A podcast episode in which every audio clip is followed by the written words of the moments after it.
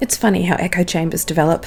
You seek validation for your own opinion. The internet provides a plethora of opportunities to find such validation, and soon you're down a rabbit hole full of people who think exactly like you do.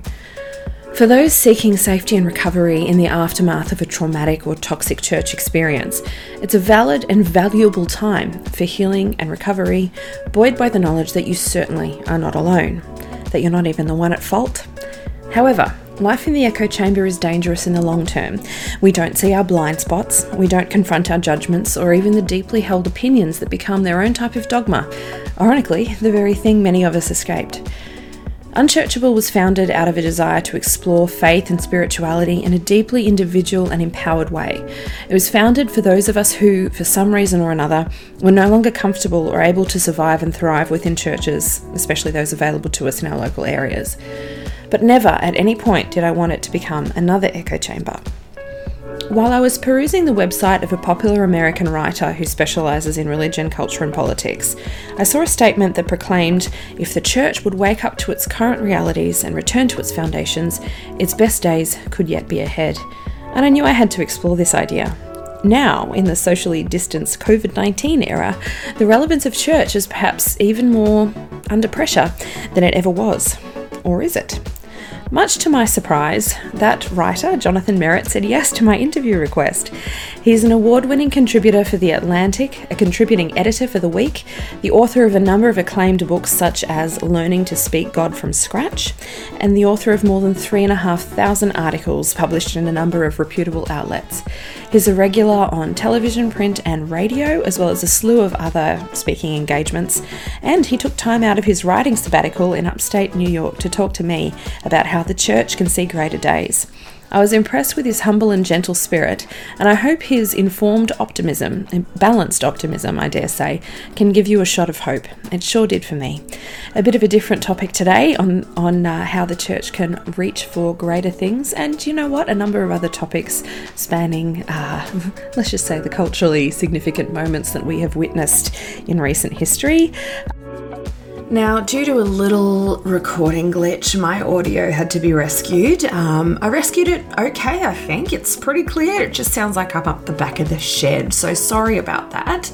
Um, but Jonathan's um, audio comes through clear as day, so that's really all that matters in the long run. Um, he also did this beautiful section on not seeing things in the binary anymore, like not seeing things so black and white. And then in the wrap up, you'll see that obviously that was a little bit of a mind bender for me, uh, but still, it's a wonderful session, and I really hope you enjoy it. As always, I'm Kit Kennedy, and this is Unchurchable.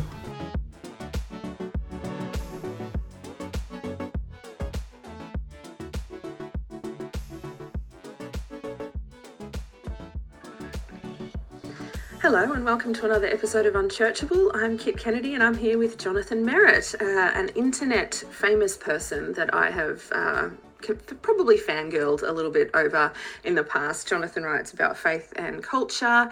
He's the author of Learning to Speak God from Scratch and also the, the gentleman behind the Seekers and Speakers podcast. How are you today, Jonathan? Oh, I am doing well, and it is it's my pleasure to be with you. I'm so glad to get to have a conversation with you. Yeah. Now you're back off. You're fresh back off a one month writing sabbatical, aren't you? I you, that? you know what? Even even better than that, I'm still on it. I decided ah. to to extend uh, my sabbatical for a couple of weeks. And so I am uh, actually not even in, in Manhattan today. I am in upstate New York, uh, just oh, doing lovely. a little bit of writing. Yeah. Now, I, am I allowed to ask you? Is this a new book? What's it about? Or is that too soon? it is a new book. Um, it is a book um, about uh, sort of the, the spiritual nature and um, spiritual tools for mm-hmm. healing trauma. And oh, so I hello. think it will be a, I think it will be a great, uh, a great book. It's going to be a little bit different for me. Yeah. But I'm excited yeah. about it. Yeah, I'm excited about it too now that you mention it. Um, Unchurchable is a podcast that was born out of, um, you know, people losing church um, and losing community, often out of religious trauma and mm-hmm. um, or all sorts of different traumas. So a lot of us are kind of a little bit uh, jaded with church, but not with Jesus in in a lot of cases, and and others have kind of a title relationship with church. So mm. definitely hearing about spiritual tools to heal tra- trauma is a really interesting thing. Now. I uh, think it's an interesting time uh, to be American in terms of trauma. Uh, mm-hmm. oh, an interesting sure. year. Um, so, yeah, what's the climate like in, in New York State? well, I would say uh, it's been better, it's been worse. Mm-hmm. Um, yeah. It's, you know, we're seeing our COVID numbers climb currently, mm-hmm. and, um, you know, there's some economic recession going on. All of that is, is, yeah. is troubling. And I think the political unrest in our country, which I'm, I'm sure you're aware of, is oh yeah creates a lot of tension um, yeah. and frustration, and it feels exhausting. Um, you know, we've got an election coming up, and uh, so a lot of, of, of, Americans are hoping for, for change, and yeah. a lot of Americans are hoping that uh, they will not see any change. And so uh, I think we're anticipating a moment in which a large number of Americans end up very disappointed. Yeah. And uh, the question for us, when you look back over our last few years, uh, is will that, that disappointed swath of America resort to um, violent uh, yeah. expressions of their frustration? Uh, yeah. Will there be rioting? Um, will there be um, looting? Will there be uh, peep gunned, you know, yeah. militias in the street? I think there's a lot of um, of of of uh, I'd say nervousness about what the next phase uh, of American history looks like. Yeah, for sure. You know, it's it's interesting. It's certainly an election I think that the world is watching with bated breath because as much as uh, your commander in chief is you know, is the American head of state. It's mm-hmm. certainly something that has far reaching effects on the rest of the world. And, um, you know, 2020 has been one of those times in which I don't know how fiction writers go because it's certainly been stranger than fiction. I don't know how you'd possibly top this year. Um, but anyway, um, I read, I, I read a lot of your stuff and I was on your website and I read this quote. It said, If we wake up to our current realities and return to our foundations, the faith's best days may yet lie ahead. And I thought that quote was so interesting because it's kind of a marriage of optimism and pragmatism, mm-hmm. um, and yet such a complicated topic. Mm-hmm. What what led you to to write that, and you know, and how do we as Christians, um, be it in church or out of out of it, kind of collaborate? Towards yeah, that? you know, um, I think that we are in. Um, uh, a moment where the church has become incredibly institutional. Mm-hmm. Um, it is incredibly political. Um, it is incredibly and increasingly divided. Yeah. Um, it is uh, a place oftentimes where spirituality goes to die.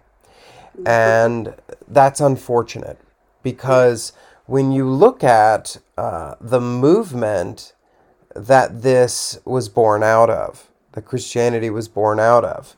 It was um, imaginative, it was um, inclusive, mm-hmm. it was um, aligned always with the marginalized and the, the, the powerless, the voiceless. Um, and that's not what it looks like today, no. oftentimes.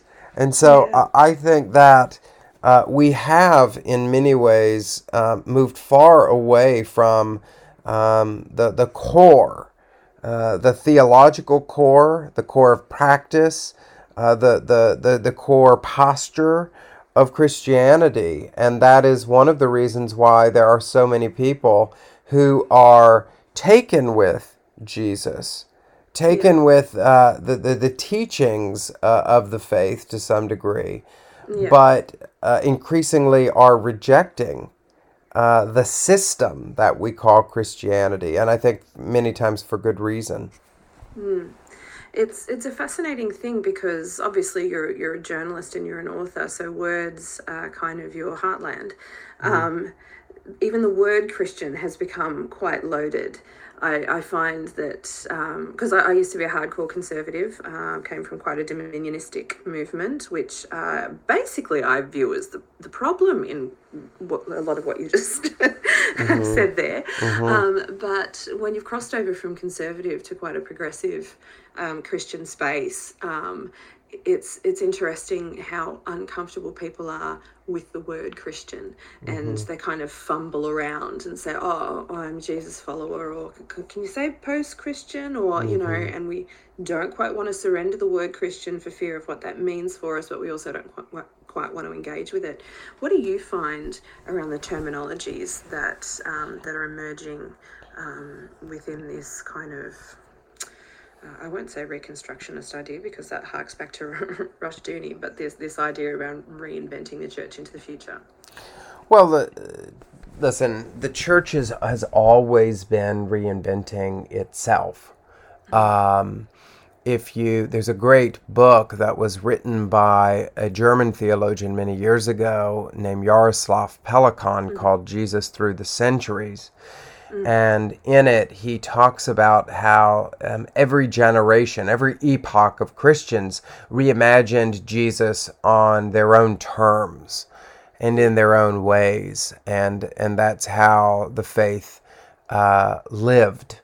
Um, and so I think it, it's, it's always the call uh, for us to reimagine the faith in our way for our day and that includes some mix of retaining uh, what has been handed to us that serves us well, mm-hmm. some amount of shedding, which uh, allows us to release the things that have been a part of the faith but are no longer useful to us or helpful yeah. to us or life giving, mm-hmm. and some uh, part of resurrection of uh, of recovering something that was yeah. once a part of the faith but has been left behind mm. and uh, I think that uh, you know what, what what what happens is is when when when generations go through that there's always um, some degree mm. of resistance to that that there are individuals who say no um, the the the faith that I have known should not be touched. It should be passed on just as it is.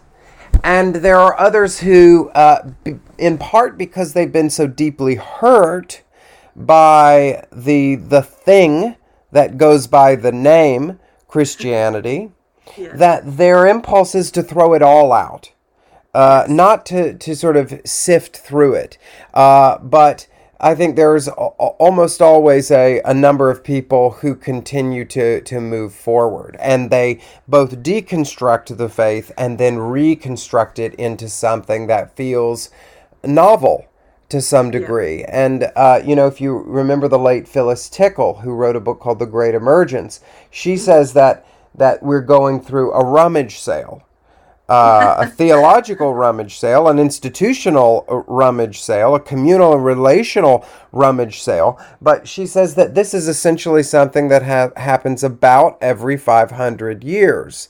Uh, in in Christianity. So whether you have the Great Schism or the Protestant Reformation, whether you have um, Constantine who sort of creates um, a marriage between church and state, uh, yeah. all the way back, uh, you know, the resurrection of Jesus. Every few hundred years, we kind of do this. But I think it's even more granular than that. I think it moves from generation to generation. Mm-hmm. Now, there are big punctuated changes, but I think we're going through one of those punctuated changes right now. And how can we not? With the advent of social media and the internet, uh, the yeah. world has changed.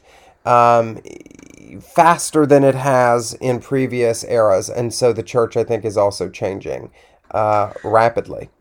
That's yeah, and you've raised a few really interesting points there. Certainly, the the rate of change um, in the last hundred years has been really quite something because we've moved from having the big institutions of religion to kind of the Azusa Street revival to sort of the the charismatic the Catholic charismatic renewal in the late 70s and early 80s and now we're seeing the neo charismatic and sometimes branded apostolic moves within the church mm-hmm. a lot of which the the theological ground upon which they build themselves is quite uh, murky I suppose to try to kind of sift through it and find out what they actually do believe in a lot of cases um, but what you what you've said there about the reinvention is an interesting thing because one I guess, accusation that I hear a lot about people uh, who are deconstructing is, well, you can't adapt church to your culture.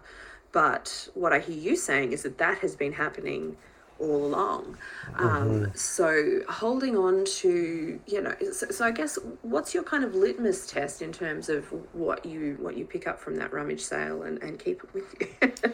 well, uh, you know, it's it's a it's it's there are lots of different lenses uh, through which we determine what's in and what's out. And it happens through a process that we lost, uh, many of us lost this generation, which is a process of discernment, mm-hmm. allowing ourselves to sift in the uncertainty, in the I don't know, and to begin asking questions like um, is this doing us well? Is this is this is this um, harming us or helping us? Is this making us more loving and more inclusive or less? Um, does this make god out to be a monster? Yeah. or is it is it making god out to be the capital l love that we know god uh, to be. Uh, does this comport with what we've learned about the world through God's uh, general revelation, the, the knowledge of God that comes to us through logic and science, through listening to stories? And so um, there is, I think, a, a, a way of sort of um, thinking our way through it by asking those big questions. Um, in addition, there's a way of practicing our way through it. So we begin to to look at what uh, the challenges are that we're facing and the problems that we're facing, and then we look back through the whole uh, of Christianity in all of its many expressions throughout history, uh, across geography, and asking ourselves um, which practices and beliefs are the ones that we need to survive this moment. Uh, you know, at its ba- most basic, I think uh, the church has held fast to the creeds. Uh, if you look at, um, you know, the, the, the triune God and the resurrection and, um, mm-hmm. you know, the Son of God in Jesus. Um, but that is, you know, says very little about whether women can be pastors or gay people can get married or what you should yeah. do about Black Lives Matter. And yeah. and so there's, I think, uh, a constant contextualization that has yeah. to happen.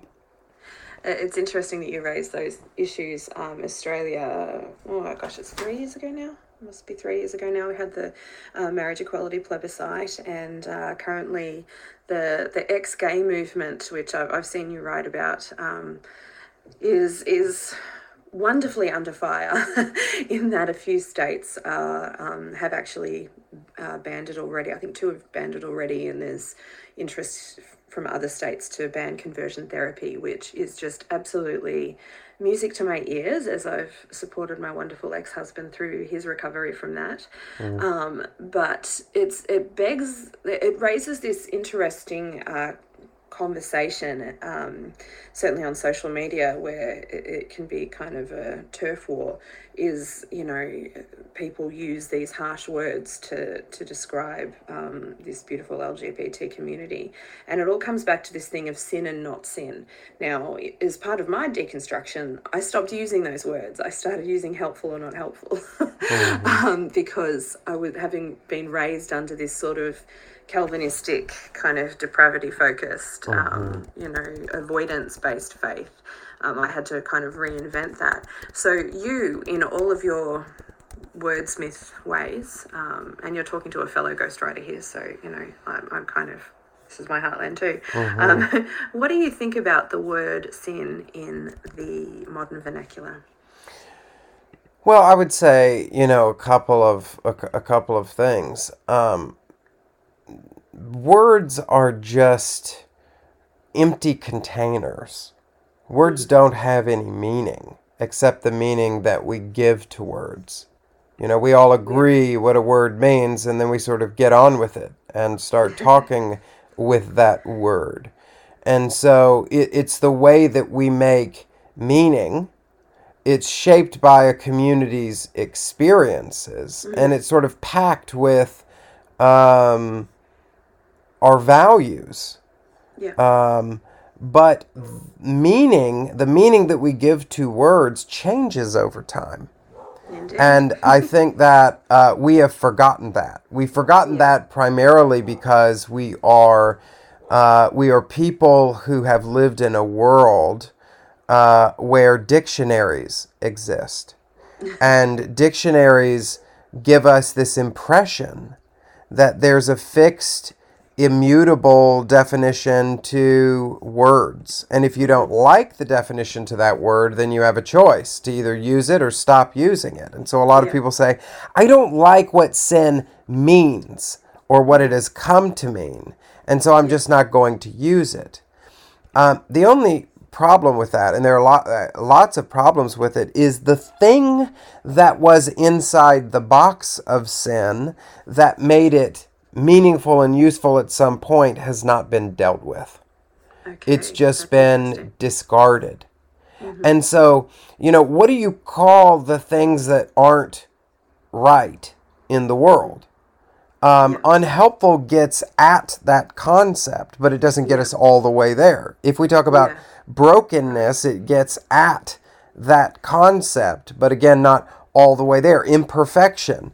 Um, yeah. When you look at the, the, the, Bible, the Bible uses the term sin, it, it evolves um, in uh, at least two or three times uh, throughout the writing of the canon, uh, with the final concept being a kind of financial or transactional concept. Uh, in in our day, the word sin was was often um, weaponized. Yeah. It was it was turned into uh, a label that describes what's wrong with you, not so much what's wrong with us. Uh, it was particularized in a way. Uh, and, and as a result, I think that the word has become so negative that it lodges in our throats. And and it is not a word that many of us like to use, and it has fallen or it is falling into neglect. But but the point is is that not talking about sin does not make sin go away. yes, yes.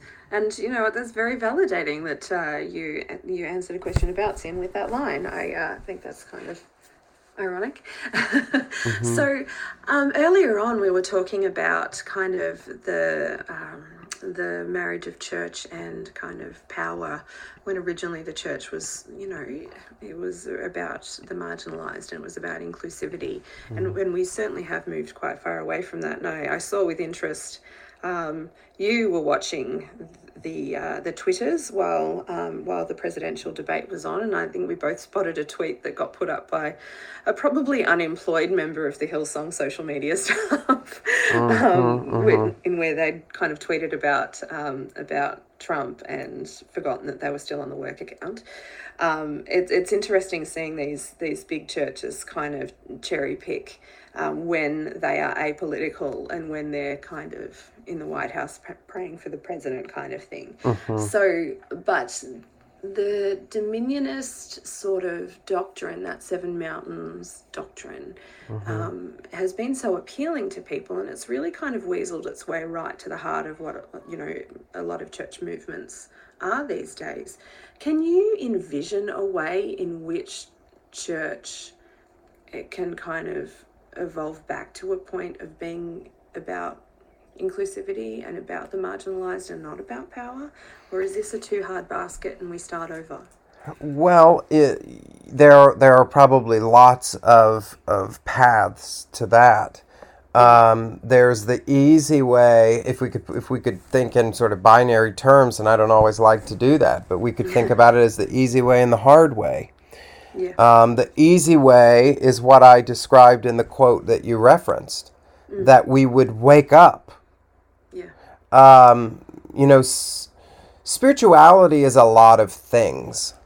Yeah. Um, but one thing that I think it is is it is waking up. It is awareness. It's sort of a awakening.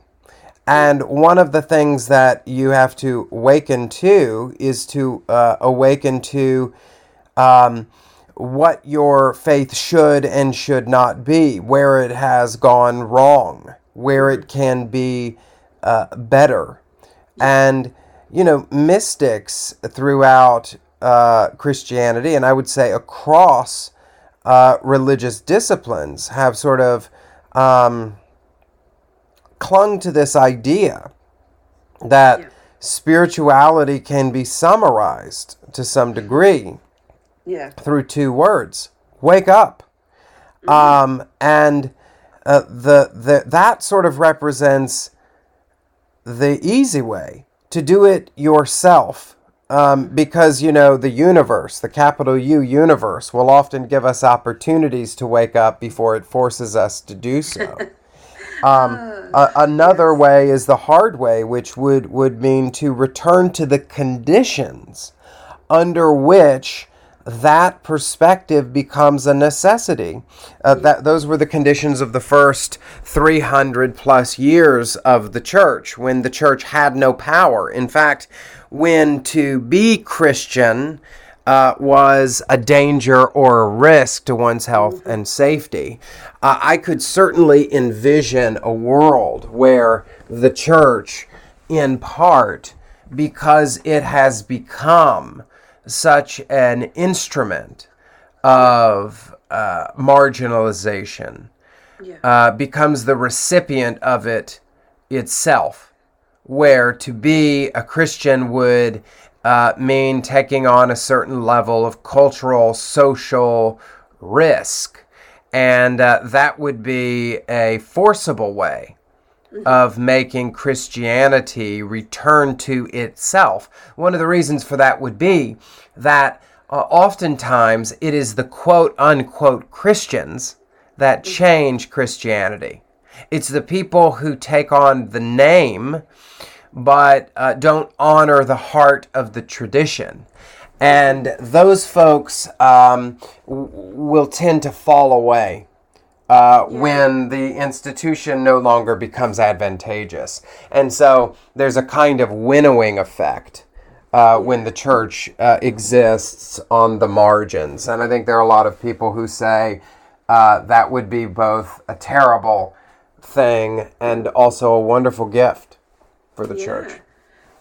There's yeah, there's a few really fascinating things that you've said in there, um, and I, I, suppose the idea of the idea of waking up. I, I this this whole deconstruction movement, uh, and I'm calling it a movement because um, we didn't really use the word deconstruction in application to faith you know 20 years ago 30 years ago it seems to be this new thing and it um i mentioned before that we had kind of the charismatic renewal and then we have the neo charismatic movement. It seems like deconstruction follows on from that somehow when people start pulling at the thread of, of belief and, and waking up a bit. And it doesn't seem, according to the data, that a huge percentage then go towards atheism they or even agnosticism necessarily they seem to just struggle with church but still call themselves christians from afar Mm-hmm. So it's sort of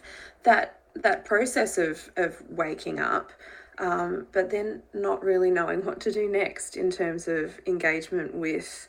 Um, with not so much the faith itself, but the institutions of faith. Um, and what I've noticed is that it can be very easy for sort of the conservative arms and the progressive arms of Christianity to become their own echo chambers when somebody goes, okay, I don't belong here anymore. I need to belong over here. Um, you kind of have this, you know, conservative or, you know, traditional church versus the work church almost. How do we, is the best thing to just go with that migration or is it to kind of, to quote the old wisdom, bloom where you're planted and try to create change there? Or is it kind of obviously situation dependent. Sometimes when you start pulling at that thread, you might find yourself excommunicated, um, which is or disfellowshipped, which is also a reality. mm-hmm. What what's your advice there on terms of that? Uh, you know what to do once you wake up. yeah, I think you you you have um, you know a number of of options, and I think you've named three of those options. Uh, one is stay, one is go, and one is create, create something new. Um, I think those are all valid options. I think the answer is a question of calling. Mm-hmm. I think it's a question of vocation. What is it that I am supposed to do?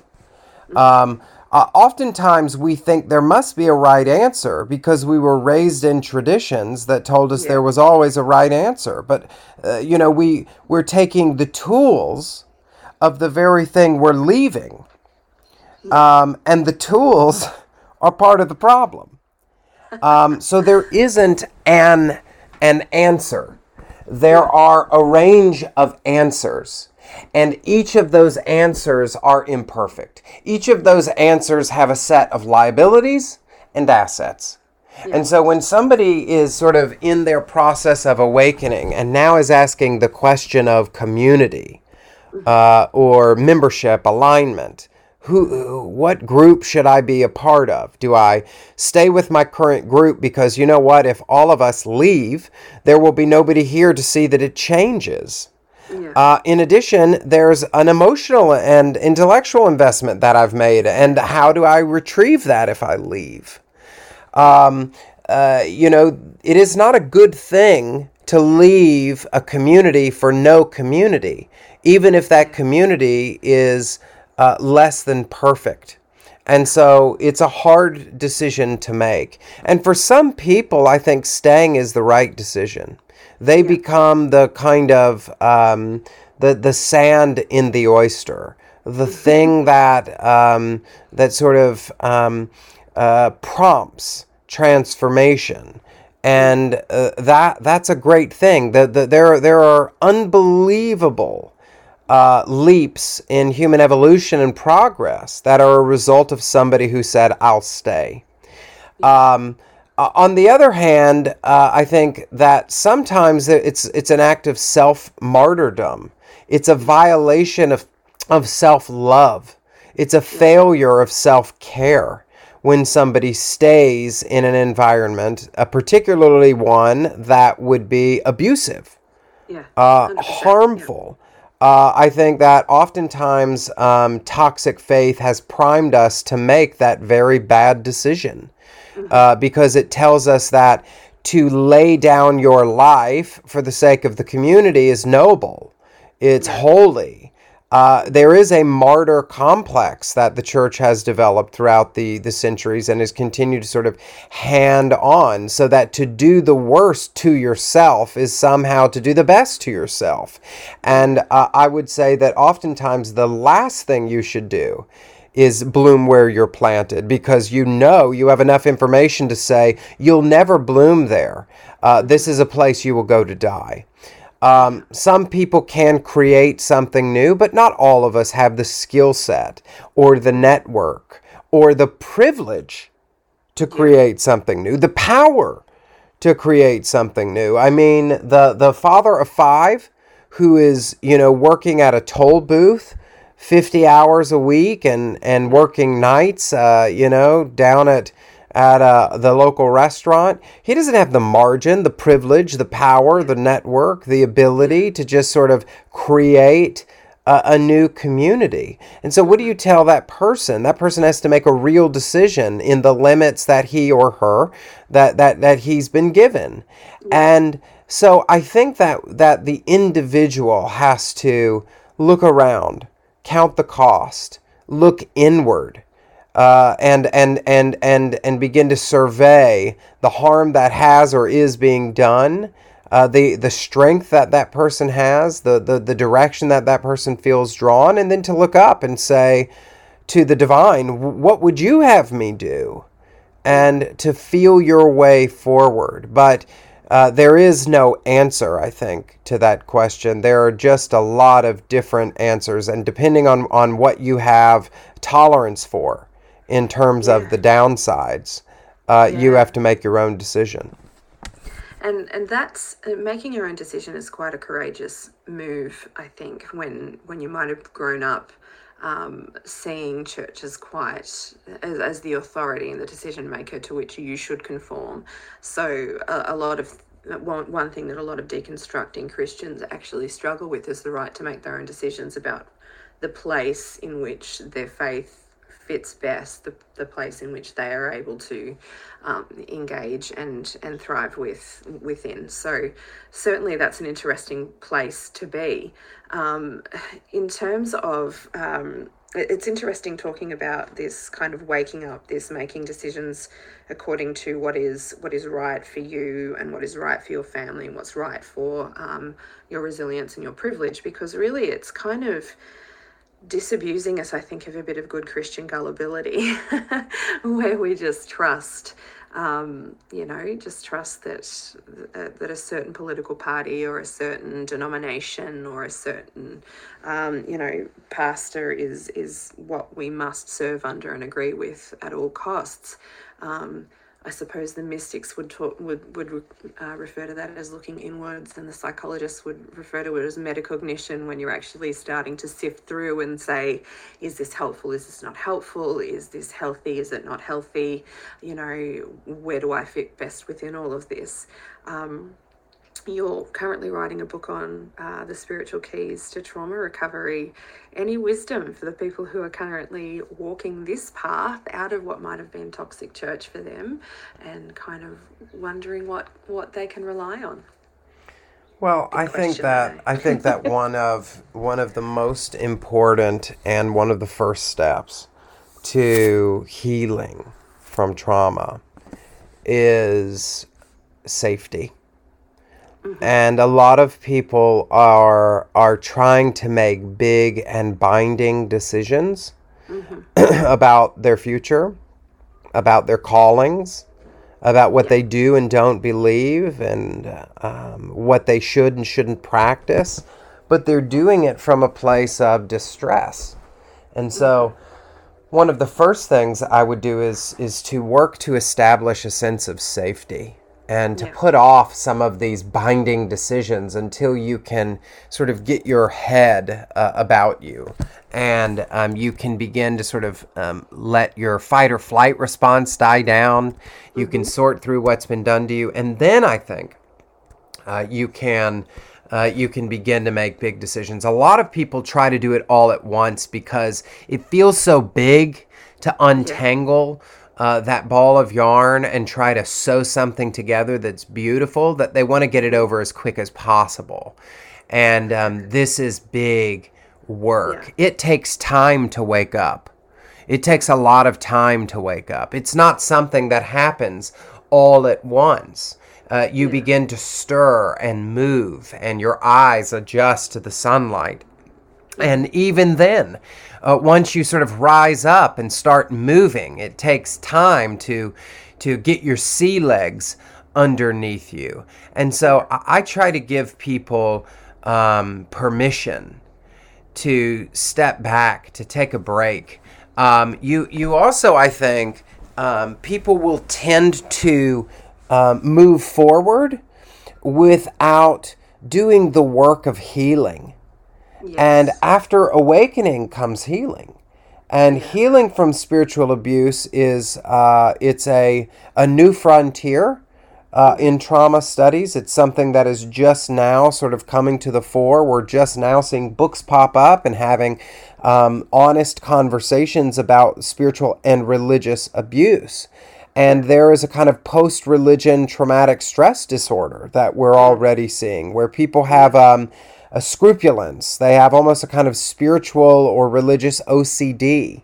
Uh, you know, where you would wash your hands a thousand times. This could be somebody who makes constant confessions, who con- who feels a chronic sense of of of sinfulness or brokenness, and that takes a lot of time uh, to overcome. So, what I encourage people to do is to uh, first thing is to establish a sense of safety and then to begin to kind of put together a team of people mm-hmm. uh, your therapist your doctor and other people who you know love and trust who can walk with you uh, along this journey which is going to be a, a, long journey to uh, determining the damage that has been done how to repair that damage how to build resiliency moving forward and I, I would hope to develop a vibrant spiritual life that may look a lot different than the spiritual life you came from. I think there are people who oftentimes uh, they're spiritually rebu- uh, abused and then they they they they perform a kind of spiritualectomy. they go see their yeah. doctor who can address the body yeah. and they go see a psychologist who can address the mind but they cut themselves off from the damaged spiritual part of themselves. But we are a mind body spirit. We're not just a, a brain body. Um, we are mind body spirit. And ignoring that part of you that has been injured by actors in bad faith in mm-hmm. spiritual communities who we gave more power than we should uh, does not repair the damage that has been done. It allows it to continue to wreak havoc on us. And so, revisiting uh, the spiritual sides of ourselves and attempting to find life again, I think, is an important step when someone gets ready. Yeah. I, I like what you're saying there about seeking safety first. There's been a, um, you know, obviously, in terms of physical you know health and, and mental health it's um, that we're designed to seek safety first. We're designed to you know want to keep it you know our responses our sympathetic nervous system for example is all geared around the survival of the organism. And yet um, uh, I've I've observed over my kind of uh, 20 plus years in in uh, in Christianity, having been raised in it. Okay, 30 plus years in Christianity, having been raised in it. That just makes me sound really old. Um, but you know, there's been this doctrine about uh, you know getting out of your comfort zone, and we've seen it in the motivational speakers of the world, and we've seen it from our pulpits. Actually, learnt to feel as if the comfort zone is bad. But the comfort zone, I find, is actually a really good place to cultivate so that you know which risks you can take and then return to your comfort zone for that sense of wellness and and being at ease so that you don't live in this point of stress and distress mm-hmm. so i think it's a, a, very important point that you raise um, the other one is about certainty um, and you know it's funny i've just started kind of writing about how i've surrendered that need for mm. certainty. And I spoke last week with Abby Norman about parenting post deconstruction, and and she was talking about kind of the promise of certainty that that Christianity had made a lot of us. Um, so kind of surrendering that uh, is is a difficult thing. Um, and just because life doesn't go the way we thought it would doesn't mean that it's not going to go wonderfully. Um, but it does take a while to be able to wrap your head around that and wrap your head around living faith within a position of uncertainty because some of us think that Hebrews 11 1 doesn't, you know, mean that. mm-hmm. How do you make friends with uncertainty in, um, in your line of, of, of, work, kind of dealing with faith and culture and, um, you know, media and all that sort of stuff? Well, you know, the Bible never really encourages um, certainty and it's not been something that has has always been a goal uh, for the Christian institution. Now, of course, in the post Enlightenment Western church, it, uh, it, it, it, it was valued or it became of a value because of a reaction to the scientific age, um, uh, the reaction to the, the rise of modern philosophy. It became something that, um, that Christians felt they needed to, to have. And they borrowed the tools of logic and uh, they created this um, sort of new hyper rational um, thing called apologetics. Um, and uh, that created a kind of addiction to false certainty.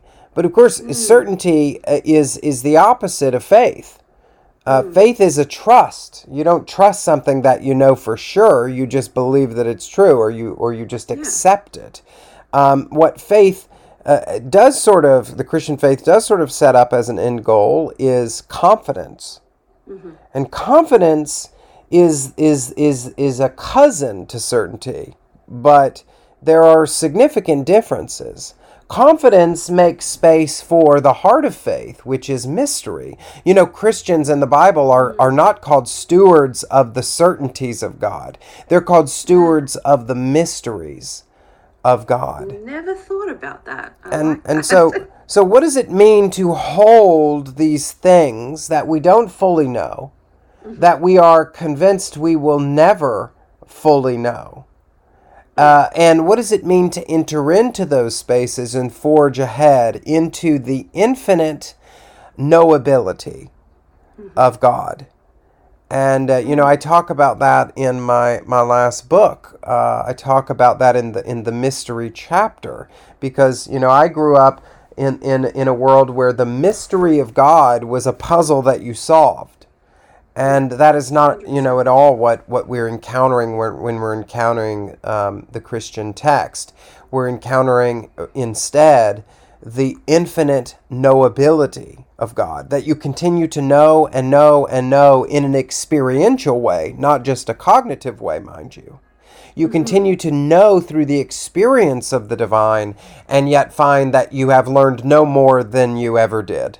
That you continue to enter, but you're no closer to the goal. You haven't gotten any closer to certainty than the day you started this path of knowing.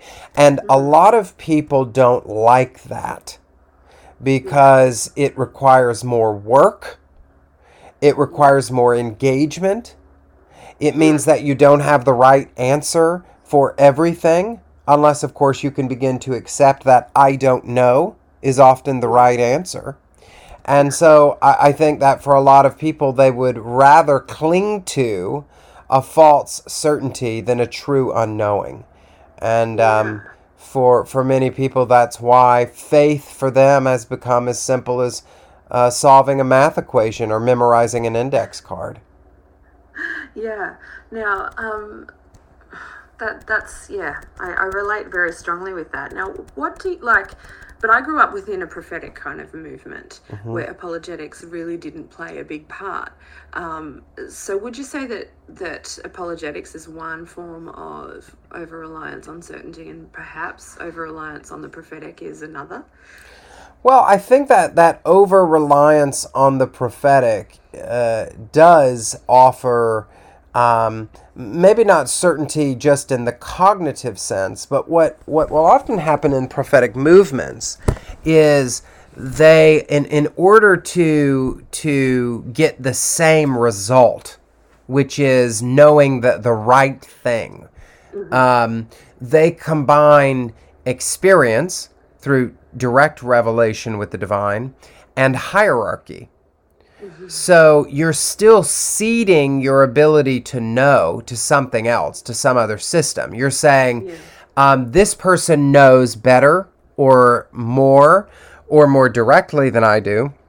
Yeah. Because they're higher up in the hierarchy, right? In the sort of the, the you know, we, we were always re, we're always constructing these towers to heaven, and the person at the top is more reliable and so they tell you what's true and you believe it. Uh, you, you're not necessarily waiting for verification because you, you've ceded this kind of power to the person at the top. And so the mechanism is, is different. I think you're right about that. It's a, it's a different mechanism, um, but in, in many ways it is the same. It's saying that knowledge, true knowledge, comes from outside yeah. of me. It's either an external system of of of um, you know logic, yeah. or it's the experience of the leader. And in one case, by the way, uh, when we talk about these apologetic movements, they also have hierarchy. Yeah, so either you hear from God better than I do, or you're or you're a more logical thinker than I am, but either way, I trust that you you have taken me to the conclusion. You have taken me to the capital N or capital K uh, knowledge of God.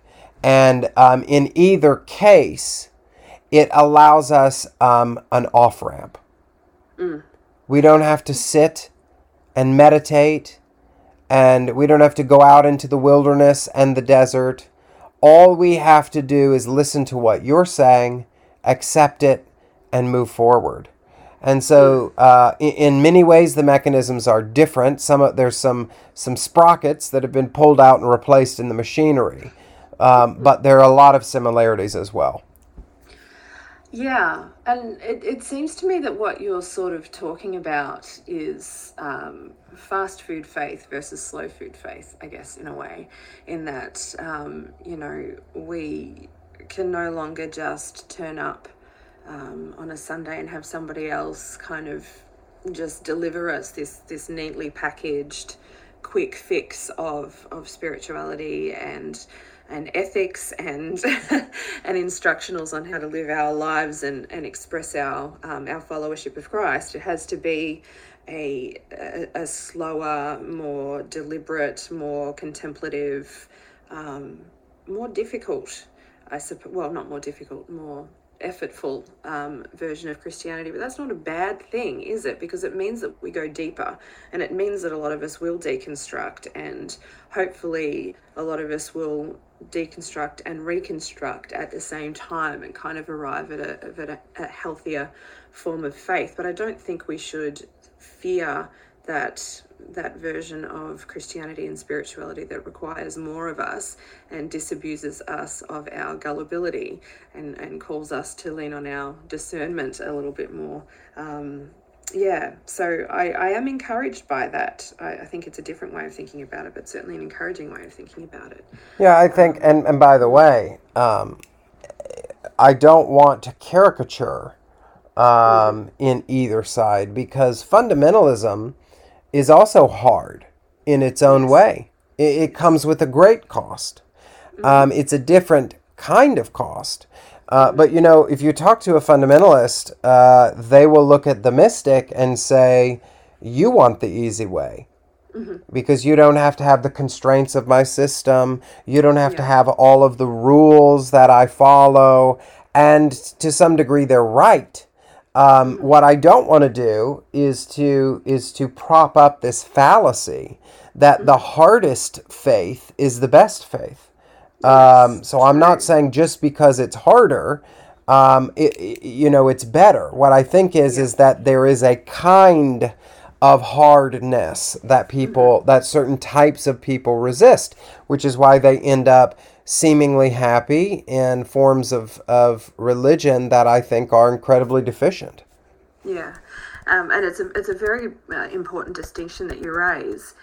And another one I think is that um, evangelicalism can be its own form of fundamentalism. When, mm-hmm. when we mm-hmm. think of fundamentalism, our brains can go straight to kind of, you know, polygamous cults out in the back of Utah with like head coverings and, and full length skirts. But that's not necessarily what fundamentalism is. It's it's kind of sticking within a rigid form of, of faith and not not being able to, or a rigid form of doctrine and not being able to kind of exist outside of that, I suppose that is an incredibly deficient way of explaining it, but hey, it is early in the morning here and I haven't had enough coffee because waking up takes time, as you very That's exactly right. I want to take a little bit of a pivot, and I think it's an important one um, to, to talk about sort of um, persecution complex. Because we can kind of bunker down onto our ideas and think that we're being persecuted um, when perhaps what it is is a different way of thinking. So I think that's a um, just something for people to think about, but it also links with cancel culture a little bit. And I've, I've noted that you have actually written on how evangelicals perfected the art of cancel culture and now it's coming for them. That's an interesting thought. Can you kind of ex- expand on that a little bit?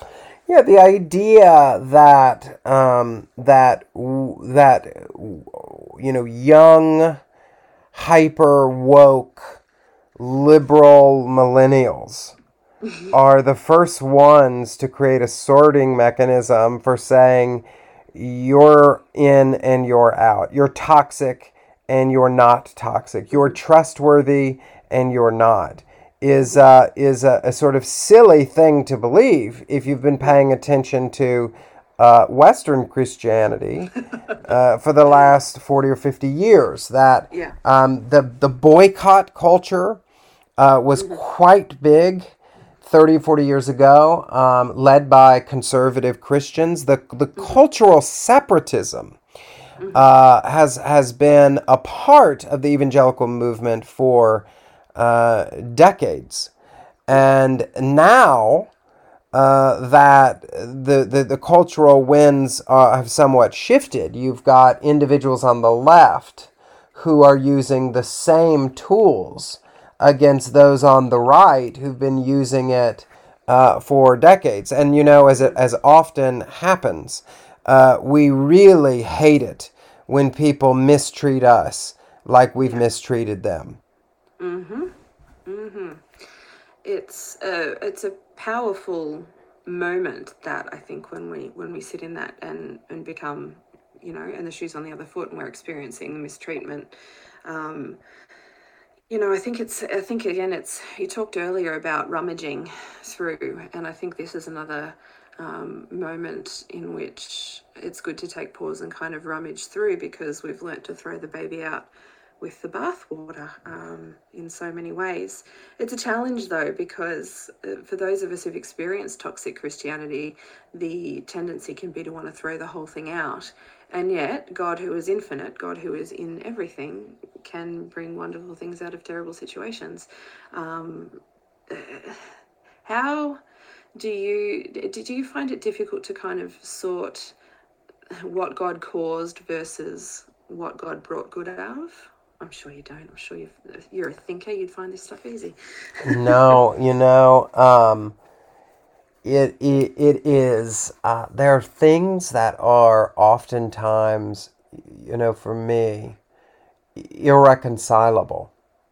How is a bad thing a good thing? How can you um, how can you declare uh, something to be good while also recognizing it was terrible? Um, you know, uh, I know people who uh, were outed, and that's a terrible thing. Yeah. And they will also say, you know, but they're they're I'm really grateful that this this terrible thing that I wouldn't wish on anyone also raised questions that I would have ignored for many many years. And in that way, it um, it was a good thing. Uh, we have to find a, a way um, to to allow the human brain to do something that it can do, but we don't allow it to do often, which is to um, hold two ideas within it at the same time. Um, something can be wonderful and terrible at the same time. And uh, I think these there there are these notions of God as as this sort of gray bearded man who's playing chess in some far flung heavenly realm, and, and that there is a cognitive decision that has to be made that something does or doesn't happen. And um, that to me is a, is a bit of a, a restrictive and outdated view of God that makes this question very difficult. But if you think of God as the force of love in the world, that God is love, yeah. then love is always pushing in a particular direction. And yet, love oftentimes does not win, ev- win every battle. Mm-hmm. Sometimes hate shows up and does really terrible things. Does that mean that love ceases to exist? No. Does that mean that love somehow lacks power? No. Mm-hmm. Uh, it means that that love is not the only integer in the equation. Yeah. Um, and and so for me, I have to live again in the mystery, the mysterium tremendum. Um, mm-hmm. th- that God that God exists in this equation as a constant force but not the only force that is at work. And that doesn't, to me, make God out to be just like anything else. Um, anybody who's fallen in love knows that love is something that is so higher and greater and beyond anything else. Mm-hmm. Um, but to admit that love is the pinnacle uh, does not require us to uh, pretend that it is the only thing. And uh, I, I sort of live, I think, in that in that space where there's a lot of messiness and uh, many more questions than there are answers. But I can both believe that love is present and active and powerful, and also believe that there are other things at work that are terrible. Um, and I can hold those two things together at the same time without forcing myself to make one of those thoughts destroy the other. Yeah. What a beautiful way to round out this session, and I hope that uh, I hope that the people who are listening um, got the same or got similar things out of it as what I did. Is in this time in this climate, it is okay to look after safety. Um, it, in this time, it's okay to contemplate. It's okay to, and it's a good thing to certainly really think about things and allow yourself the time to heal and to to to wake up slowly or wake up quickly or however you want to do it it's about your pace and and what is good for you in your situation in your family in your community um, it's certainly an interesting year to be alive um, and i think um, yeah, I'm, I'm going to listen to this this last section about um, about good and you know good things coming out of bad places, and whether or not we can hold both both things in our hands at the same time. I mm. think that's a very important place to finish. Jonathan Merritt, thank you so much for coming on Unchurchable today. Can you tell us where we can find you on the interwebs? Yes, well, you can you can I guess in in in um, Australia you probably would order my books off Amazon. Uh, but yes, you can also would. go to uh, to jonathanmerritt.com or you can find me. I'm on Instagram and, and Twitter and Facebook and mm-hmm. thank God not TikTok. or I should say not yet. that's a whole other kind of topic right there. indeed. Indeed. All right. Jonathan Merritt, thank you so much. I'm Kit Kennedy and this is Unchurchable.